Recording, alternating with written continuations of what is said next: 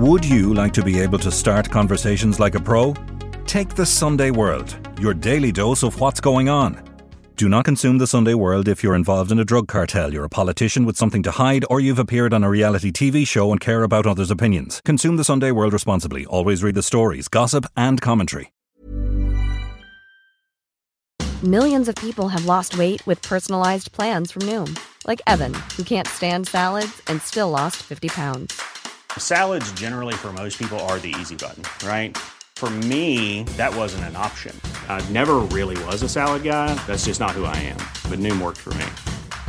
Get your personalized plan today at Noom.com. Real Noom user compensated to provide their story. In four weeks, the typical Noom user can expect to lose one to two pounds per week. Individual results may vary. Hiring for your small business? If you're not looking for professionals on LinkedIn, you're looking in the wrong place. That's like looking for your car keys in a fish tank.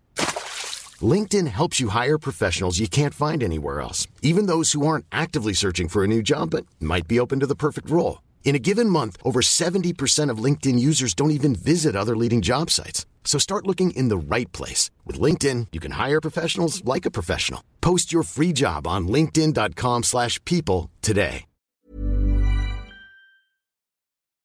Since it first started tumbling into Ireland through the old pirate coves of West Cork and in the stomachs of drug mules coming from Miami, cocaine has become the drug of our nation. It has swept in like a blizzard, dusting every corner of every small town, and so swift and total has its spread been that the Irish are now some of the biggest users in the world. But to unravel how a small island like ours on the edge of Europe ended up such a big player in the major cocaine leagues, we must follow the white supply lines back to the beginning. We must follow the routes it has taken as it travels across the globe. And most importantly, we need to follow the cowboys who put us on the map. So join me, Nicola Tallant, for my new live show, Cocaine Cowboys, the story of Ireland's love affair with Colombia's biggest export. Limited tickets now available for February 10th at the Lime Tree Theatre in Limerick, February 15th in Cork's Everyman, and at Dublin's Three Olympia on Sunday, February 18th. Tickets available at venues or on mcd.ie. They came from deprived backgrounds. The North Inner City, where they came from during the 70s, there was very poor housing conditions. They're also uh, using this policy of detenanting the inner city. But I suppose in doing so, they were disrupting a lot of those really strong community ties. It led to a lot of instability in the inner city at the time. And I think that's one of the factors that might have, I suppose, provided maybe greater opportunities for, for criminality to emerge. I'm Nicola Tallant and you're listening to Crime World, a podcast about criminals, drugs, and the sins of the underworld in Ireland and across the globe. A fascinating study of the Bugsy Malones, the gang of children led by a young Gerry the Monk Hutch in Dublin in the 1970s, has found that the state let down the North Inner City youngsters over and over again. Criminology lecturer Dr. Ciara Molloy conducted research into the phenomenon of the youth subculture, labelled by the media and treated like hardened criminals. Today, I'm talking with Kira, who's based at the University of Sheffield, about the Bugsy Malones and what we can learn from the mistakes of our past. This is Crime World, a podcast from SundayWorld.com. So, we are going to talk about the Bugsy Malone gang, Ciara. And of course, they sort of keep popping up. This was a Dublin youth gang that was around in the 1970s, and uh, the infamous Gerry Hutch was said to be a member of them. Um, which is maybe why they keep popping up and we keep kind of revisiting them. But you did an interesting piece recently, uh, an opinion piece on, you know, why they still matter and what, you know, how we should sort of look on them. So I suppose start off with let's describe a little bit of where they came from and where they were positioned, what Dublin was like back then. Yeah, absolutely. So the Bugsy Malones, like you said, Nicola, they were this delinquent youth subculture that came out in Dublin in the 1970s. Now, there's evidence there that suggests it was during the mid 70s, about 74, 75, that they actually kind of kind of emerged or came together as a group. But really, it wasn't until 1977 that they kind of hit public consciousness. And the reason for this that there was an article published in the Evening Herald by a journalist called Liam Ryan, um, writing about this Bugsy Malone gang. And he claimed that a group of young people, a group of young lads, aged between 11 to 15, had carried out a jump over of Northern Bank on O'Connell Street. So a jump over was kind of like what it says on the tin that they went into the bank, jumped over the counter, and grabbed any cash that, that was lying there um, and then legged it back out again. And so the Bugsy Malones became renowned for these kind of jump overs. And in that first jump over of Northern Bank, they stole about £1,400 at the time, um, which was quite a substantial um, sum of money back for 1977. Um, and then two years later, the 13 year old leader of the gang, who was called um, by newspapers at the time as the Godfather, uh, was arrested by the Gardaí. Um, I suppose the original press coverage very early on was actually it was very like admiring um, of the Bugsy Malones and almost glorified their activities to some extent. Uh, so it described how the Bugsies had carried out this daring raid of the bank and kind of implied that they were outwitting the Gardaí even though they were so young. Um, so that was kind of one of the main activities that the Bugsy Malones became known for back in the 70s. A second major activity was handbag snatching, mm-hmm. and particularly in the north inner city. So there was a junction at Summerhill and Gardner Street, there's a junction, and it became known as Handbag Junction because the Bugsy Malones had developed this kind of elaborate scheme there. So there would be at least three of them involved. There'd be one on a rooftop, kind of looking and spotting cars that were coming by. They were looking out usually for loaned female drivers and that she had maybe the driver had the handbag in the front seat so so that would be easy. There'd be a second Bugsy Malone then at the pedestrian crossing lights ready to press the buttons so that the traffic lights would turn red and the car would stop and there'd be at least a third Bugsy Malone nearby then and so when the, the spotter on the roof saw this, you know, ideal victim or this car coming forward, they'd signal to the second Bugsy Malone who would press the, the pedestrian crossing lights, the lights would turn red, and then the third one would come out, smash the window, grab the bag, and they, they'd leg it off and, and kind of divide, divide the spoils mm. um, at the time. And so again, while there was probably a, there was a degree of planning that went into this type of crime, um, but at the same time, a lot of what the Bugsy Malones engaged in was very minor level criminality, and it was really mostly offences against property uh, rather than offences against the person that they carried out at the time. So tell um, me this much: Did the media name them the Bugsy Malones, or were they calling themselves that? Because you know, often like there's a lot of this sort of. I think particularly here in Ireland, criminals sometimes have nicknames. Sometimes that's for legal reasons if they can't be named. But uh-huh. often they have nicknames because they've been given them within their own communities and their societies. Um, so what happened in this case? So, in this particular case, you're so right. It did seem to be really an invention by the media. And it was a really convenient invention because the previous year, actually, the previous month in December 1976, there was actually a film called Bugsy Malone that was directed by Alan Parker. And that had been released in Irish cinemas just that previous month before this inaugural jump over of Northern Bank. Um, so, that 1976 film, it starred the young Jodie Foster, John Cassisi, Scott Baio. It featured a cast of child actors um, and it was loosely set. Um, it was based on the careers of Al Capone and Bugs Moran, set in New York in the 1920s during Prohibition. Um, but it was very like a really fun and engaging take on the gangster genre. So, for instance, when machine guns in that film hit victims, it didn't hit them with bullets; it hit them with whipped cream instead.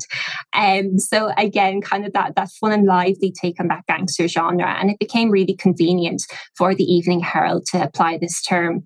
Um, like I don't think there's anything really unusual about the Bugsy Malones as a subculture, as a group in, in 1977, 1978. Like this idea, a group of young lads in an urban environment getting up to trouble, that was nothing new in Dublin in the 1970s. It's, it's nothing new today. We still see that happening quite a lot. But there were a couple, I think, of kind of broader social factors in the 70s that made it more um, convenient and more likely for, for the press at the time to really pick up on this Bugsy Malone story. And um, particularly, there was a lot of competition that the Evening Herald was facing at the time.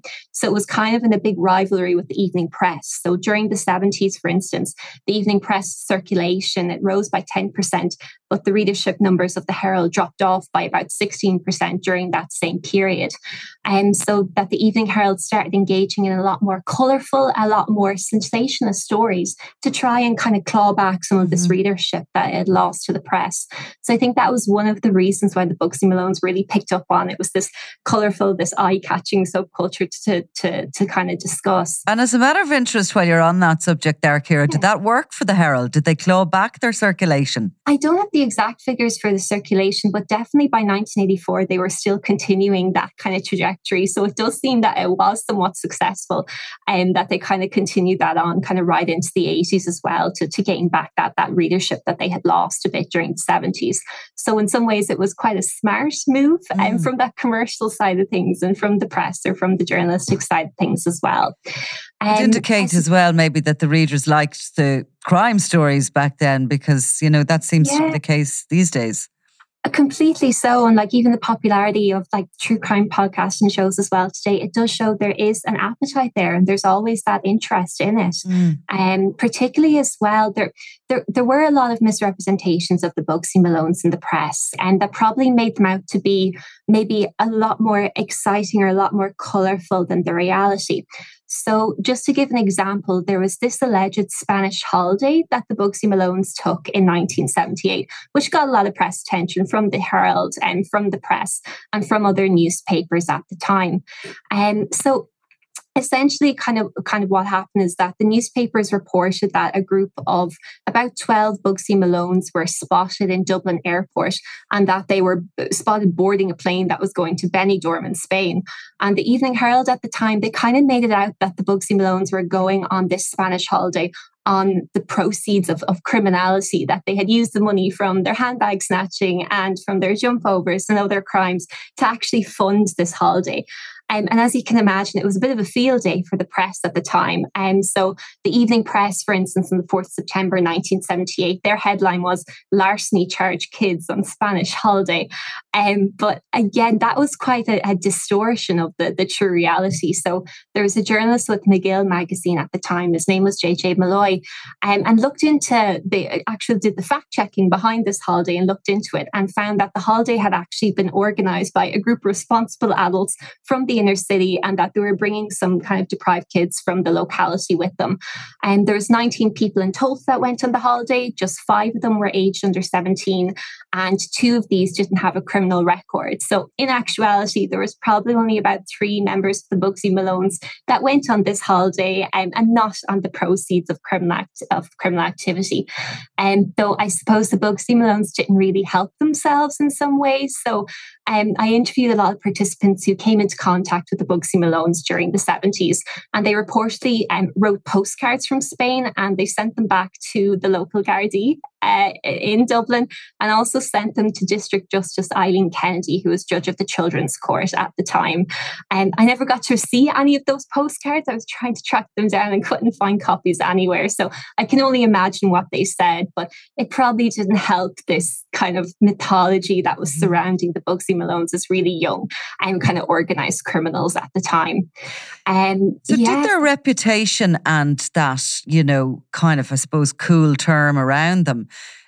did that empower them more than they might have been? I think we can speculate that it really did. And I should say, look, one of the limitations surrounding the story of the Bugsy Malones at the moment is that unfortunately we don't have any of their stories or their lived experiences on record.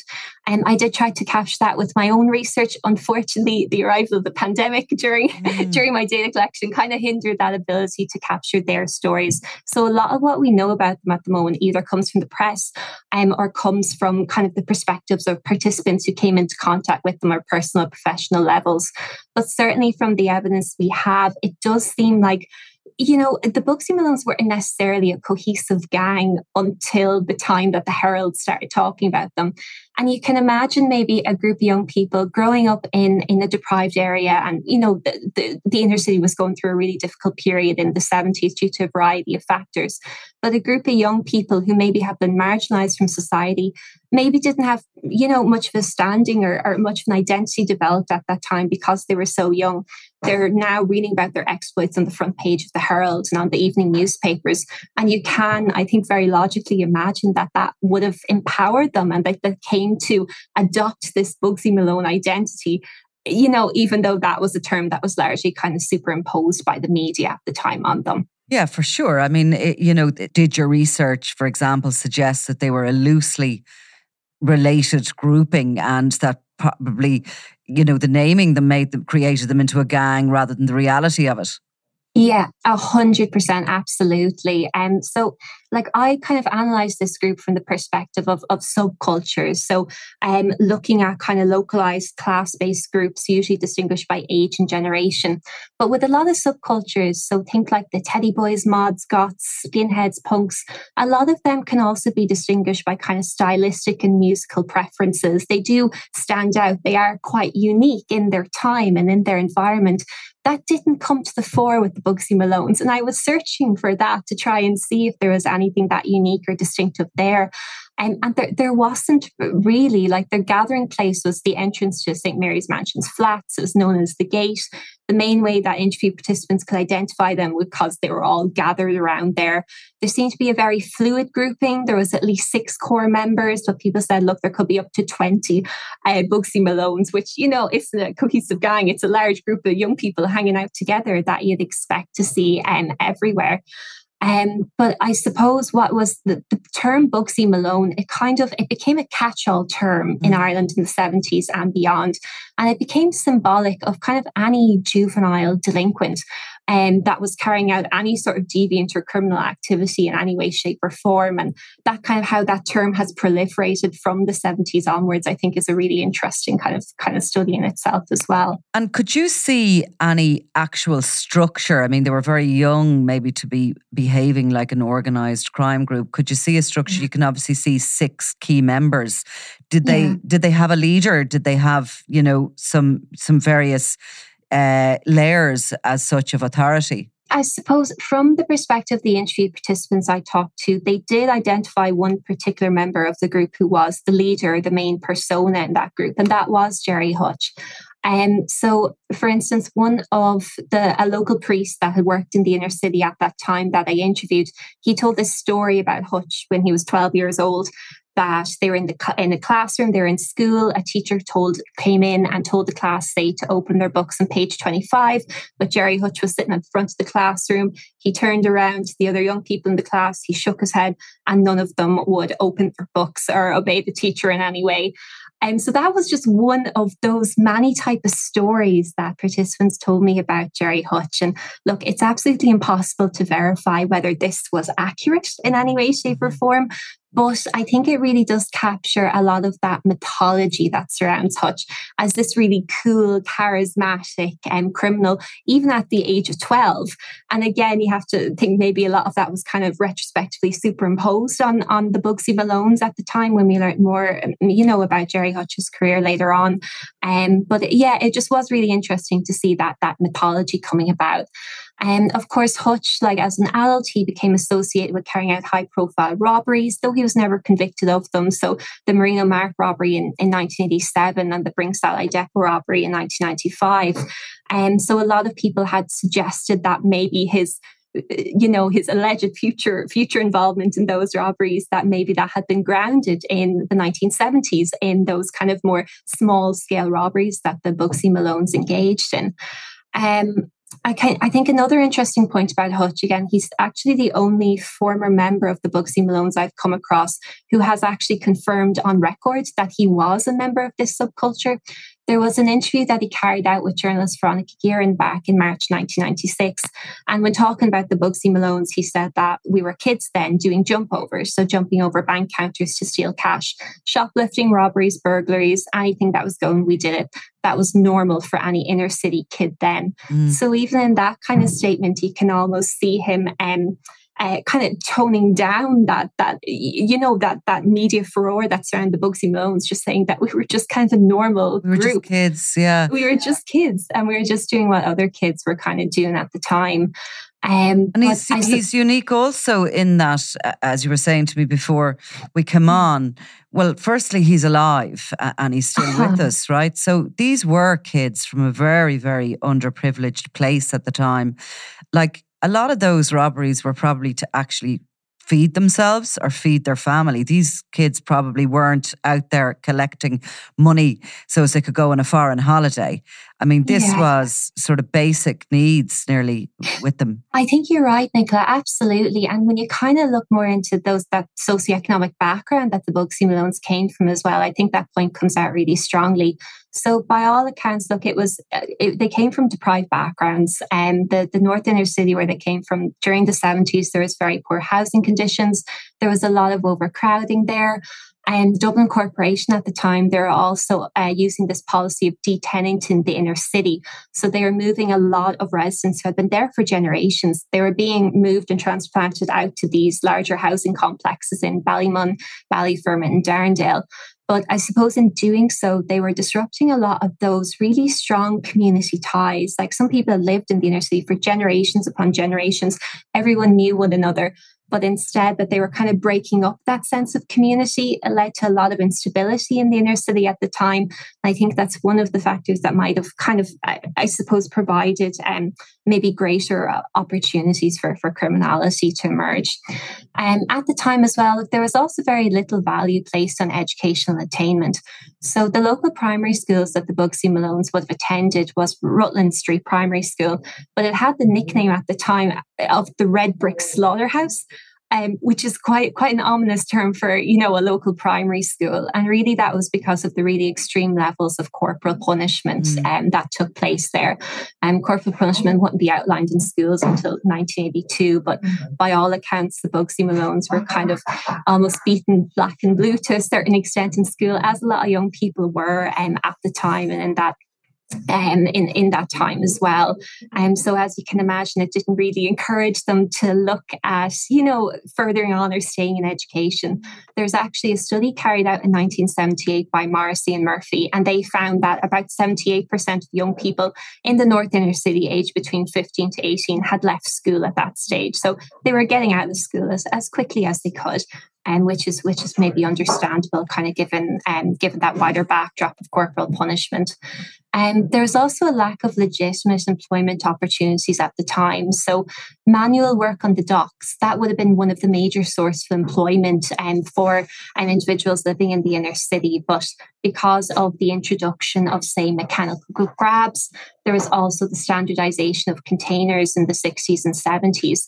And this really reduced the need for, for bodies on the ground or for physical labor. So between 1967 and 1979, the number of cross channel dockers actually fell from 1,200 to 200.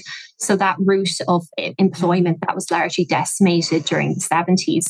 And um, major businesses that had been in the inner city, like TNC Martins or like Brooks Thomas, they either shut down or they relocated to, you know, outside the, the city, the city centre where rent and rates were cheaper out there. And um, so by April 1979, like the unemployment rate um, in Mountjoy A ward, and it captured a lot of the North Inner City, like Railway Street, Sean McDermott Street, Corporation Street, Buckingham Street, and other parts. The unemployment rate there was 16.2%. So that was about three times higher than, than the employment rate in Dublin County Borough um, in general. Um, and one of my participants commented that I suppose, given this deprived background, the Bugsy Malones, like we should be surprised that there weren't more gangs like the Bugsy Malones um, back then as well. So, like you say, you can understand from that background maybe why the Bugsy Malones were attracted to criminality and why there really weren't an awful lot of other legitimate forms of employment for them to pursue when they left school. Like it's it's painting a really bleak picture um, of you know and and some people are still living in communities you know it, it, you know time has passed the decades have passed there's a lot of development but we do and can identify certain communities that kids are coming of age with those same problems you know um, obviously they're coming from deprived backgrounds their community's been decimated by a decision to move uh, you know, neighbours out and families breaking up families probably as they're as they're moving out to those big suburbs. You have an education system which isn't very welcoming for kids coming from those backgrounds. And then to top it all off, how did we punish them as children? You know, we, we sent them to these borstals and uh, where at least maybe they might have been fed, but that was pretty much it. So that that was causing another layer of I think probably, you know, you could call it a sort of a hatred to society and and to people of of, you know, who are luckier than them in their um, you know, in their births. Yeah, no, completely. And I think you raised a really interesting point there about kind of the responses that we had to these groups. And you mentioned Borstals there. There was a particular institution that was actually set up in response to the Bugsy Malones, and that was Loughan House. So Loughan House had opened as early as 1972 um, as a prison for young male offenders aged 16 to 21. So it's located up in Blacklion in County Cavan. But actually, during the period 1978 to 83, it was converted as a place of detention for the Bugsy Malones for young people aged 12 to 16. And now we should note that a lot of the young people detained in Loughan House during that five year period, they weren't all from Dublin. Like they were juvenile offenders from Cork, Portlaoise. I think Waterford was one of the addresses of the young people as well. So again, that that term Bugsy Malone was a really catch-all one that captured a lot of juvenile delinquents during the period. But the press at the time really linked the opening of Loughan House to this original inner city Bugsy Malone subculture um, at the time. There was a huge amount of opposition to the fact that Loughan House was being used for the Bugsy Malone. So there was particularly this interest group called CARE, and the for the, the Campaign for the Care of Deprived Children, had been set up in 1970 to try and lobby for improved childcare services in Ireland. And they were particularly critical of Loughan House. So Loughan House was staffed entirely by prison officers, again, which wasn't suitable for young people aged 12 to 16. I should say it wasn't the prison officers' fault. Um, by all accounts, they didn't want to be working there. In the 70s and early 80s, this came, this was a top-down measure. It came from the Department of Justice at the time. Um, like Loughan House, like we say, it was in Blacklion, County Cavan. So it was over 170 kilometres from Dublin to Cavan, which made it so, so difficult for the families of these young people to actually visit them. Um, and again, which you could say undermines, you know, any possible rehabilitation there that they weren't allowed to keep links with their local community or with their families to the same extent as well. Um, and I suppose as well, it's important to note that at the time in 1978 when it opened, you know, this was a time of economic recession, but by all accounts, there was a huge amount of money spent on converting Loughan House for that five year period for the Bugsy Malones. And um, again, the government never gave the exact amount of money, but we can estimate it would have been about five million pounds or so at the time that would have been spent on, on converting Loughan House. And the really sad thing is, is that Loughan House made uh, absolutely no difference in the lives of many of the Bugsy Malones. So in 1985, um, a journalist at Magill magazine, Mark Brennock, he reflected that all of the first 20 detainees of Loughan House had actually served further custodial sentences, so it didn't have any rehabilitative value whatsoever. A lot of these young people became locked in this system of, of criminality, unfortunately. Um, so, yeah, it was a very sad measure. And um, unfortunately, the government didn't really seem to learn um, from that at the time. So, by 1985, there was kind of a moral panic over young joyriders um, in, in Ireland that was taken off. And of course, Fort Mitchell Prison on Spike Island, then it was announced by the government that that would be converted for a place of detention for young offenders, even though though like Loughan House didn't prove it yeah. didn't seem to make any difference whatsoever. So it's kind of a sad and very um, kind of maybe narrow-minded view of, of government policy at the time. Have you been, have you been up to House? Have you visited? I haven't, and yeah. it's still on my list of places to visit. Well, I'll tell you what, Ciara, it could be as far away from the north inner city, and that the whole hustle and bustle, the noise, and even oh. back in the ah. seventies when those kids would have been living on top of one another. It's just in the middle of nowhere. I'm saying that now, and people from uh, the area are probably going to ring up and suggest that it is far from that. But it, it it's very rural, you know what I mean? It just feels like it's the edge of the world and surrounded with fields and sheep. And I'm sure, you know, as you mature, it's nice to get out into the into the countryside. But for a 12 year old kid being taken from their family and thrown into that environment in a prison um, seems like a cruelty beyond something.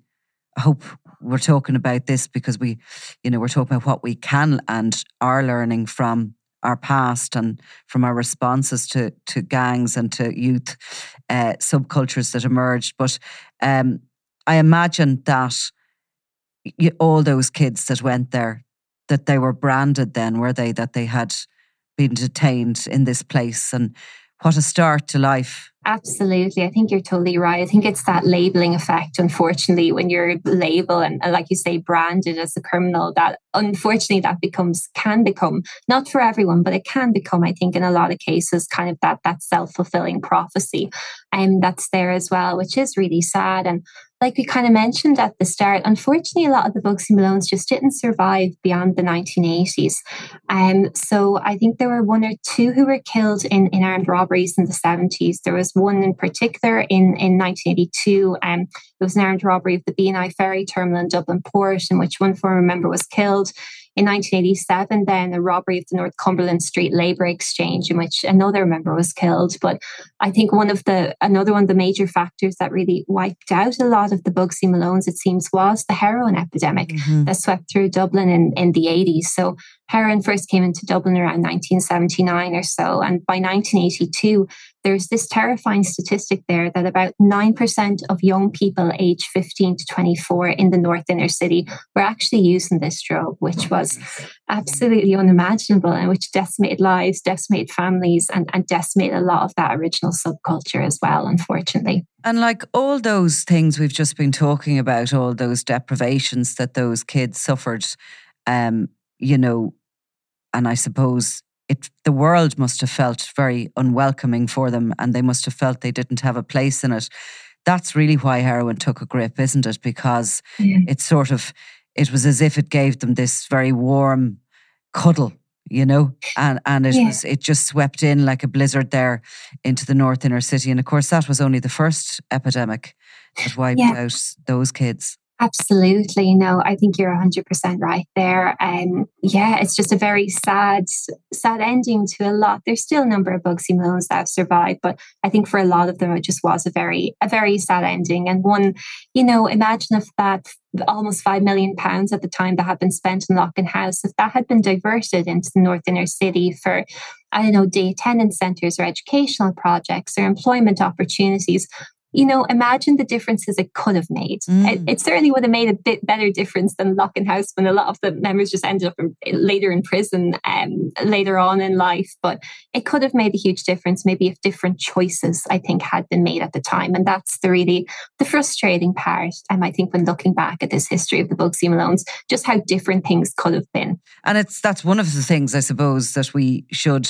always remind ourselves and learn from that is that you know putting uh, money into preventative measures is always better, isn't it? And these yeah. community groups and all these community workers are really the ones who should be getting the, the funding and the resources as opposed to sometimes uh, law enforcement. But um, so, what a kind of in an overview, what can we learn from this? What uh, should we kind of recognize uh, we did right or we did wrong? And also, how does this kind of grouping sit today. There are Bugsy Malone gangs still out there now. Um, and are they any different to the ones from the 1970s? Yeah, absolutely. And that's a really interesting question. And um, I think that uh, in terms of what we can kind of learn from the past or why this group is still relevant today, I think there is that bit of a tendency, you know, to look at the Bugsy Malones, this kind of random youth subculture that emerged in the 70s, and we just kind of compartmentalize them and leave them there and kind of move on. But I think there's a lot that that short episode in Irish history can teach us. So I think one of the first is that kind of the moral panic. And um, so that kind of very disproportionate and very sensationalized response that we saw around the Bugsy Malones in the 70s, and um, that we have to be very wary, I think, when those emerge, particularly surrounding juvenile crime. A lot of the times it results in really dehumanizing language. So um, I think I mentioned at the start that, you know, the newspapers were originally, they were quite, um, uh, quite admiring almost glorifying the activities of the Bugsy Malones. But as you trace that coverage through the newspapers, it became a lot darker and a lot more disturbing over time. Um, at one stage, one of the newspapers quoted a senior detective who claimed the Bugsy Malones were like young rats preying on the public. And again, that use of very animalistic and dehumanizing language to describe a group of young people is doing absolutely nothing to help this group. If anything, it's just marginalizing an already marginalized group um, even further. So being careful around that type of language, especially in the context of youth crime, I think is really important. And I think a second lesson that we can learn from the Bugsy Malones is that we do need to reduce that empathy gap that can often exist by looking for alternative perspectives. So I think a, a, lot for a lot of their history, the, the media and, and the press kind of representations of the Bugsy Malones, that's the main kind of caricatures of this group that have survived. Um, but I suppose in kind of capturing other voices of the people who came into contact with them on personal and professional levels, whether prison staff, journalists, youth workers, and um, inner city priests at the time, um, the politicians, the people who came, you know, might have come into contact with this group, I think can shed a lot more light on their individual and group characteristics. And that was something that came across really strongly from my research that, you know, a lot of the interview participants described how the Bugsy Malones had lots of positive traits. They were very loyal to people that they respect in the local area. They were really kind. So they showed a lot of empathy to other young people from the inner city into a situation like themselves. They're also really quick witted, really, really intelligent uh, young people as well. Look, at the same time, they had destructive tendencies there, and there was maybe some violent tendencies that that underpinned their behavior um, as well. But I think by by capturing alternative voices and making sure that the media isn't the only narrative or the only frame through which we understand those youths, I think that's really important in, in humanizing them again and, and reducing that empathy gap that we all often have between the margins and mainstreams. Um, a third lesson that we can learn that I think we've we've already kind of touched upon is look, there is a political tendency there in Ireland in particular. We over rely on institutions as this kind of you know solution to perceived social problems. Mm. We saw that with Loughan House. We saw that with Spike Island. Um, there's been work carried out by um, you know O'Donnell and Eoin O'Sullivan on coercive confinement in Ireland, and they've looked at direct provision centres of as that continuation of using institutions to solve perceived social crises. And usually, you know, there can be a lot of maybe human rights abuses that can emerge in these institutions. It doesn't help the, the welfare of the individuals that are detained therein. So I think, like like you were saying, Nicola, looking at these alternatives to imprisonment and to institutionalization is something we really still need to learn from, even in Ireland. Of, of I was actually hoping you were going to say we have learned the lessons from that because we haven't. You're right. Um, you know i'm probably being really negative i know but yeah it's probably easier to to criticize. And we just we see so many what should be what should we be doing with you know groupings like this so young? I mean you're talking 12 to 16 you're talking children really here. Um and yet you know you can see how they're portrayed still as if that they are the, they're sort of underlings in groups. They're the ones who are expected to hold the drugs because they're not going to get, you know, hefty prison terms and all these sort of myths kind of like surround yeah, them. But yeah. like what responses should we be having when we start seeing kids go into these subgroups and gangs or whatever you'd call them? I think it comes back to that reason. Well, why is crime so attractive to them? Why are there not other alternative opportunities that they can pursue? I think that alternative, like you're saying, lies in those opportunities, whether it's educational projects or whether it's apprentice schemes or training schemes or employment opportunities. They have to be able to see a future for themselves that does not rely on, on you know, on crime to mm-hmm. to pay the bills um, or, or, you know, to, to support their families as well. And look, it's not an easy answer. And I think it's something that we're going to be dealing with for, for a long time to come, but not locking them up would be probably a really good start. It certainly would. Addressing that and investing alternatives like day attendance centres, educational projects, and along those lines. It's definitely worth a shot because what, you know, our, our current yeah. responses, they haven't really proven to be that effective to date. I was talking to a, um, a, a very significant criminal one time who um, had made his way up the ranks or whatever, you know, and I was asking him all about his background and about home, and I was really looking for the reasons why, you know. And uh-huh. he said to me that um, he had two choices in life. One was to become a drug dealer, and the other was to become a drug user. Oh, guys. And that said it all to me, didn't it? Because you know yeah. that's that's that wasn't his fault that they were the only two choices he'd see. Obviously, there's so many more choices for everybody, but especially in a country as wealthy and really as privileged as Ireland. I'm saying yeah. that having just returned from India, um, I can recognise it. But um, yeah, I mean that is all our fault if a child sees those two choices as being their only ones. Oh, absolutely. Yeah. No, I think you're so right. And we have to bear in mind those socioeconomic conditions that often underlie criminality. And I think that was one of the, the problems, and certainly in the press at the time with the Bugsy Malones, these individuals were pathologized as innately criminal. Like mm. it goes back to that almost very positivist mindset. But in reality, you have to pay more attention to those broader socioeconomic structures. But again, that's not really um, uh, that's not really attractive to politicians because by addressing socioeconomic inequality, that requires a lot of money and a lot of investment. Um, and often something maybe that's, you know, it's probably easier and it's certainly financially, maybe in, in some ways, maybe easier um, just to blame it on the individual rather than looking at overall state and structural policies as well. So it's certainly lazier.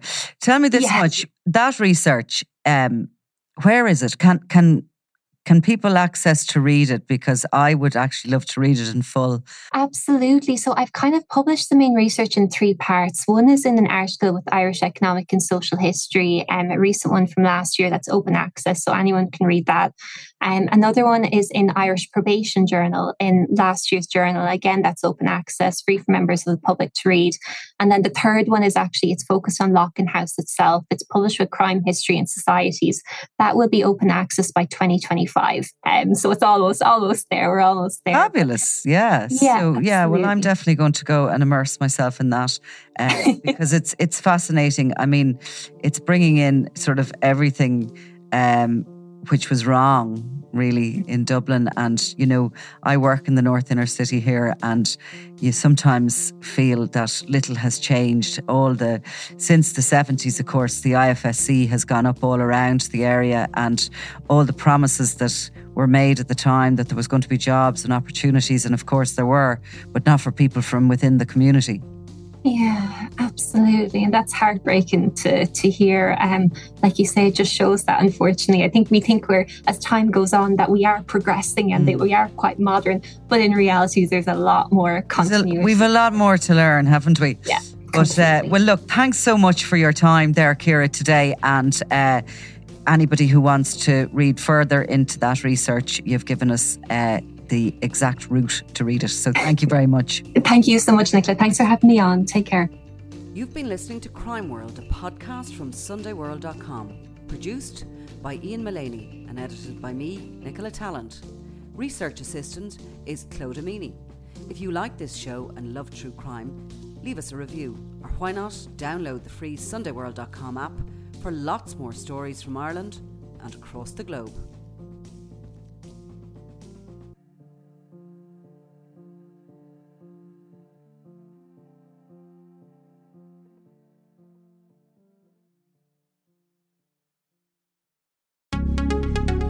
Would you like to be able to start conversations like a pro? Take the Sunday World, your daily dose of what's going on. Do not consume the Sunday World if you're involved in a drug cartel, you're a politician with something to hide, or you've appeared on a reality TV show and care about others' opinions. Consume the Sunday World responsibly. Always read the stories, gossip, and commentary.